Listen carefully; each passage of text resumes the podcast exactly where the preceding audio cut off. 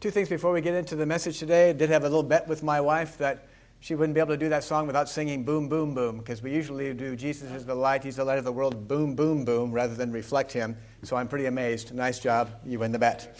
Okay, number two, um, I'm so glad you turned the lights back on just to help people stay awake today. No, the, the cross, it'll come back on by the time the service is over. It takes a long time to warm that baby up. So that's okay. It'll come back and it'll remind us of things. Grace, mercy, and peace be to you from God our Father and from our Lord and our Savior Jesus the Christ. Amen. All right, there's a on the screen. Can I get a witness? Now you you know some songs that have that in that, right?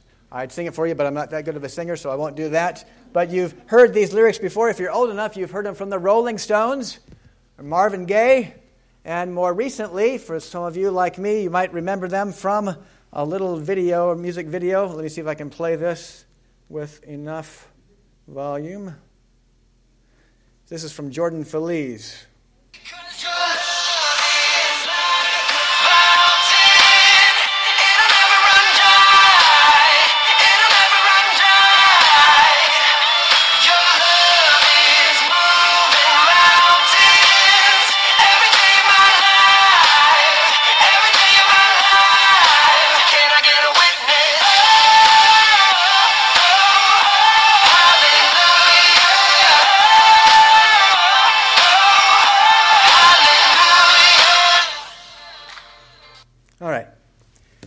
Enough of Jordan Feliz. So, can I get a witness? And that's what I want us to think about today as we look at our two lessons, not so much the epistle lesson, but a little bit from the Old Testament and then from the gospel lesson. Sent to be a witness. Would you say those words with me? Sent to be a witness. And I want you, as you think about that, I want you to think, I'm going to go through a little line of those who have been sent to be a witness, and I want you to see yourself in that line of those who've been sent to be a witness to the light. Jesus, who is the light of the world, reflect him or boom, boom, boom. It's like Moses. In Exodus chapter 3, verses 9 through 12, it says this And now, behold, the cry of the people of Israel has come to me, God says, and I've also seen the oppression with which the Egyptians oppress them. Come, I will send you to Pharaoh that you may bring my people, the children of Israel, out of Egypt. But Moses said to God, Who am I that I should go to Pharaoh and bring the children of Israel out of Egypt? He said, But I am with you. I will be with you. And this shall be the sign for you that I have sent you. When you brought this people out of Egypt, you shall serve God on this mountain. Now, when I said that I want you to be included in the list of those who have been sent to be a witness, were there any of you out there saying, Too much for me? Don't sign me up. I can't do that.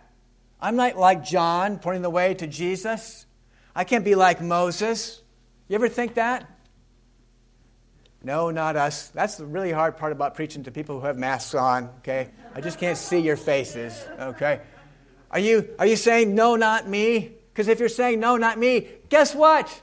You're in good standing. So did Moses. Moses said, I can't do it. No, send someone else, God, not me. But God said, I'm sending you to be my witness, to share with people that I'm the God the Israelites have been crying out to, and I'm the God who delivers. Because remember, when God talks about himself, he is gracious and compassionate, merciful, slow to anger, abounding in steadfast love, and he relents from sending disaster. That's what our God is like. There's not a New Testament nice God, an Old Testament mean God. Those words are from the Old Testament. He is gracious, merciful, compassionate, slow to anger, abounding in steadfast love to his people enslaved in Egypt. And he sent Moses, and eventually he'll get to sending us. Also, Isaiah, in Isaiah chapter, chapter 6, says this. Now, again, in Isaiah chapter 6, it starts off with, with Isaiah being in this, seeing this vision of this throne room of God with the angels, the, the seraphim there, and they're flying around saying, Holy, holy, holy. And, and then um, one of the angels takes a tong because Isaiah is aware of his sinfulness, and he takes a tong and takes a coal out and touches Isaiah's lips and says, Now you've been purified. Okay? And then he says, and then God says this I heard the voice of the Lord saying, Whom shall I send, and who, who will go for us? Then I said, Here am I, send me. And what God sends Isaiah then to do is to share a message from God that the people will not hear. Have you ever shared a message with somebody and, and it was kind of a difficult message to share, but they heard it and it really impacted them for good? Have you ever had a chance to do that? That's kind of fun, isn't it? Because you were useful in someone else's life to help them to make an appropriate change. Have you ever had a, the, real, the real great privilege of sharing a message with someone who would not listen? Is that as much fun? Would you sign up for that? Isaiah did. Because God said, This is what I want you to do. And you know, as we live here in America, in Austin, Texas, there will be times when God sends us out to share a message, and we're not going to have any ears to hear either. Because our message, the message of Jesus, is fairly countercultural for those outside of Jesus. Because Jesus says, You can't. You need me, a Savior. You live in darkness, I bring the light. But if you talk to people here outside of Jesus, their lives seem to be going just fine, right? What light do, what light do I have a need for? Okay? Not recognizing the darkness that has overwhelmed them. Or Jeremiah. So we've got Moses, then we've got Isaiah, then we've got Jeremiah. Jeremiah chapter 1, verses 4 through 8 says this Now the word of the Lord came to me, Jeremiah saying, Before I formed you in the womb, I knew you. And before you were born, I consecrated you. I appointed you a prophet to the nations. Then I said, Ah, Lord God, behold, I do not know how to speak, for I am only a youth. But the Lord said to me, Do not say, I am only a youth, for to all to whom I send you, you shall go, and whatever I command you, you shall speak. Do not be afraid of them, for I am with you to deliver you, declares the Lord. Jeremiah, chosen while still in the womb to be sent to testify, to be a witness for God and His greatness. And again, not like Isaiah, who was simply they rejected what he said. Jeremiah's life was in danger because of the message he was proclaiming. And he was faithful to do it. Have you ever heard this term, the weeping prophet? That's Jeremiah. Because of what he had to go through. He actually wrote the book Lamentations as they were lamenting for the city of Israel, people of God because they would not have ears to hear. It's fun being a witness when people listen to us, it's difficult when they won't. Can I get a witness? Will we testify to what Jesus, the light of the world, has done in our lives? And Jesus also fills this bill of being sent the Spirit of the Lord, Isaiah 61, that you've heard read earlier today, the Spirit of the Lord God is upon me, because the Lord has anointed me to bring good news to the poor. He, the Lord, the Father, has sent me to bind up the brokenhearted, to proclaim liberty to the captives, and the opening of the prison to those who are bound. And that ties in nicely to what Jesus says in Luke 4. It says, And he came, Jesus came to Nazareth, where he had been brought up, and as was his custom, he went to the synagogue on the Sabbath day, and he stood up to read. And the scroll of the prophet Isaiah was given to him. He unrolled the scroll and found the place where it was written The Spirit of the Lord is upon me, because he has anointed me to proclaim good news to the poor. Isaiah 61. And then he says, And this now has been fulfilled in your hearing. So Jesus says that word in Isaiah 61 pointed to me, and I've done it. I've been sent to proclaim what God is like and to do what God said to do, what this Messiah would do. Here I am, light of the world for you. You all know John 3:16, right? Would you say it together with me? For God so loved the world that he gave his one and only son that whoever believes in him should not perish but have everlasting life. Listen to what verse 17 says. For God did not send his son into the world to condemn the world, but in order that the world might be saved through him. Jesus brought light. He brought light so that he might deliver us from the kingdom of darkness and bring us into his marvelous light. For what purpose? so that we might declare his praises. We are saved. We are brought into a right relationship with Jesus. We are restored. Remember, the big picture of what all the scriptures are about is creation, then the fall, then redemption, and then restoration. God wants to restore us to that perfect Eden like where we will, creation, where we will live and reign with him forever. So Jesus didn't come to condemn the world, but to save the world so that we might now be about declaring his awesome praises, that we might be sent to be a witness, to testify of all the great things God has done. And as we do so, God continues to grow his kingdom. Isn't that how it works? Yes. Can I get a witness? Can we be that witness? John was sent to prepare the way for Jesus, the light of the world, to witness to Jesus, the true light that has come into the world. That's what John 1, verse 9 says. Jesus is the light. He gives life. Where there's light, there's life. Jesus gives guidance to our, life and our, our lives and our paths. Remember Psalm 119, verse 105? Thy word is a lamp to my feet and a light for my path. That's what Jesus, and who is the Word of God, is for us. And then mainly that He has delivered us from that kingdom of darkness into His marvelous light. We get to testify to Jesus, who is the light. Now, a real quick thing. During COVID, there's a lot of depression, hopelessness, darkness, anger, fear, despair, correct? Especially for all those who are living alone and are feeling even more isolated nowadays. I was just reading some uh, book called Of Good Comfort. And in this book, Of Good Comfort, Stephen Pietsch writes about Martin Luther as he would do, as he would share with different people. Okay? One of them was Matthias Weller. And as he's sharing with Weller, he's reminding him of a couple of things. He said, When those depressive thoughts come, by the way, do you or anyone you know ever deal with having depressive thoughts come? When those depressive thoughts come, he said, what you cannot do is reason with them. How many of you ever let those depressive thoughts come in and then you just kind of listen to them? And you just kind of let them stay there. And as they do, you just start spiraling further and further and further down. Luther's comment was what we need to do are two things. First, what we need to do is we need to resist them with all that's within us. Okay? Actively, not just listen to what those depressive thoughts are saying, because they're coming straight from the pit. Not to listen to them, okay? But to speak against them, to resist them with all that's within us. But then, secondly, he says, we need the body of Christ. We need the body of Christ so that others can speak into our lives, okay? Now, there's some people here that I have access to that I can speak into your life. And you're the same, right? There are some people in this room that you'll reach out to, you'll share with. You might even say, I'm having a down day today. When that happens, our job isn't to say, oh no, I don't know what to do. Our job is to point them in the middle of their darkness to Jesus, who is the light of the world. Are you, have you been given the opportunity to do that recently?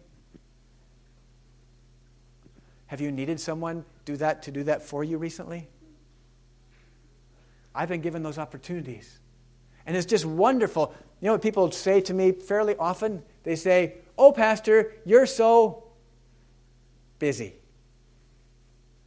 But you were the last one on my list, so I decided to call you. Here's my need. You know what? That makes, I mean, doesn't make me happy that I'm the last one on their list, but hey, at least I made the list, right? But what makes me so happy is that person in the middle of their isolation and despair is reaching out. You know what the norm is? The norm is to just circle the wagons, isolate myself some more, dwell with those thoughts that you can't reason with, and go further and further down. Do you know people who are doing that even now?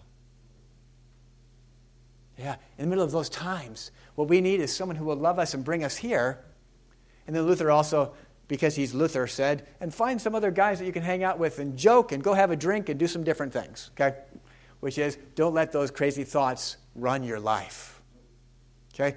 We want to be those people in the midst of all the opportunities we have with COVID to bring the light of Christ into the darkness that surrounds us, to be a witness. Jesus has come as the light of the world We, like John, testify that we aren't the light, but testify to the great light and all that we know about Jesus. For John, he testified about this. These are the verses that we have for today.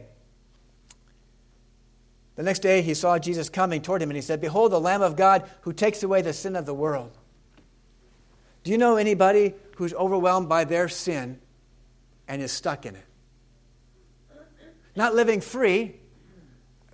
Luther, in this same little thing, he reminded Matthias Weller of this really important point. He said, if ever, if ever you get stuck depressed in your thoughts, that's not godly sorrow. I've had it before in my life where I've blown it, and it's like I need to, I need to say, well, I need to be really sad for a while because look at this awful thing I did. Do you know what I'm doing when I do that? I'm making myself the Savior. Because I'm going to fix it with how long I'm sad. Luther reminded Matthias Weller, he said, when you do, is you take your sin, you recognize it, you have godly sorrow, you bring it to Jesus, you let him forgive you, and you move on. The sorrow you should have is short because it brings you back to Jesus, in whom you have light in the midst of that darkness, and freedom and joy. When I was doing my stuff, I was living to have me fix the problem instead of Jesus. I don't know about you, but I don't have a lot of light on my own. I'm kind of like the moon. If the sun's not shining on me, I don't have much light and I don't have much hope. But with Jesus, life is awesome. Then John goes on, This is he of whom I said, After me comes a man who ranks before me, because he was before me, pointing to Jesus, true God, from eternity. Then he says, I myself did not know him, but for this purpose I came baptizing with water that he might be revealed to Israel. That's why we're doing what we're doing, so that Jesus might be known, this light of the world. And John bore witness. I saw the Spirit descend on him from heaven like a dove, and it remained on him. I did not, I myself did not know him, but he who sent me to baptize with water said to me, He on whom you see the Spirit descend and remain, this is he who baptizes with the Holy Spirit. And I have seen and bore witness that this is the Son of God. What great things can you say about Jesus to those who are around you?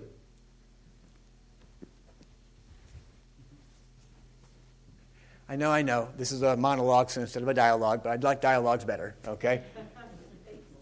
What's that? God is faithful. What else could you say about the light of the world? Merciful. God is merciful. What else?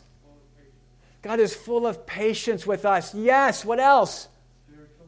God is spiritual. He, he comes in spirit. Can I add one word to that, Milton? Truth. And truth. He comes in the spirit and truth for us, and we worship him in spirit and truth. Yes. What else? He is the creator, so I am dependent on him, right? Even Adam and Eve, before their fall into sin, they were dependent on him for direction, for life. So it's not like we're dependent on him now after the fall. That's the way God made us. So when I need other people, that's just how I am as a human, how all, all of us are. Think of what you could say as you are a witness to Jesus or for Jesus to all those around you. Isn't that an awesome purpose that we have for Advent? And as we do that, don't we have what this third pink candle is all about? Does anyone know what that third candle is all about? Joy. Remember that epistle lesson? Rejoice in the Lord always.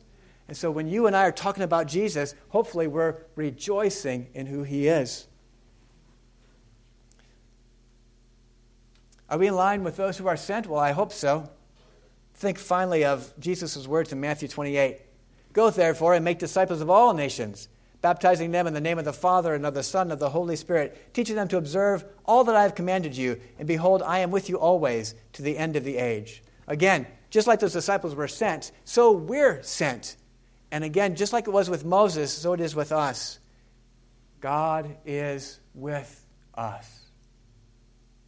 Again, if the moon is all by itself, has no, no light to give, but when the sun shines on it, when God is with us, we have much light to shine.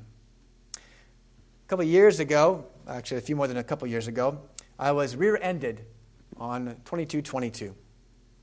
Could I get a witness? Well, yes. While I was kind of sitting there dazed a little bit, didn't know quite what to do, got out of my car, and before I knew what was going on, three people came up and gave me their business card and said, I saw the whole thing. Okay? I didn't solicit them, I didn't ask for anything. They just saw something and said, I'm a witness. I'm here to bless you. Wouldn't it be great if we were like those people? Because we have seen something in Jesus. We have seen the light of the world change our lives. And so we're trying to go up to whoever is in need and let them know I'm a witness to what Jesus has done for me and what he's also done for you. For me, when I share and I describe something to testify, I like to talk about two watershed moments in my life. Reading the Prodigal God book by Timothy Keller and speaking about what a fellow pastor did for me that offered me encouragement and new life. When this pastor shared about his humanity and struggles in life, it opened the door for me also to be vulnerable and find hope and help. To be a witness and testify how God has used these two events time with that other pastor and reading that book, Prodigal God.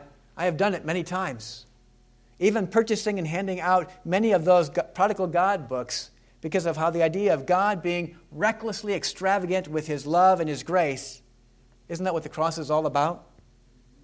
That changed my life. How has God changed your life? Has he set you free like the prisoners? Has he brought you out of darkness into his marvelous light? Has he given you some good news? Has he bound up your broken heart? Has He brought comfort in the midst of your mourning? Is He going to bring vengeance against your oppressors and enemies? Can He, Jesus, who has testified through His words and His actions that you are loved and forgiven and made new through the life, death, resurrection, and ascension of His Son, has He changed your life? He who testifies before you, before the Father for you, remember Jesus intercedes for you? He desires to send you to be His witness and testify about all the good things he has done for you. Psalm 107 five times offers this refrain Let them thank the Lord for his steadfast love, for his wondrous works to the children of man. Let, the, let them thank the Lord for his steadfast love and his wondrous works to the children of man. And then Psalm 105 says this Sing to him, sing praises to him, tell of all his wondrous works. This we say about our God to those around us. When I say those final words again, can I get a witness? Would you say, Yes, me? Let's try it. Can I get a witness? Yes. Amen.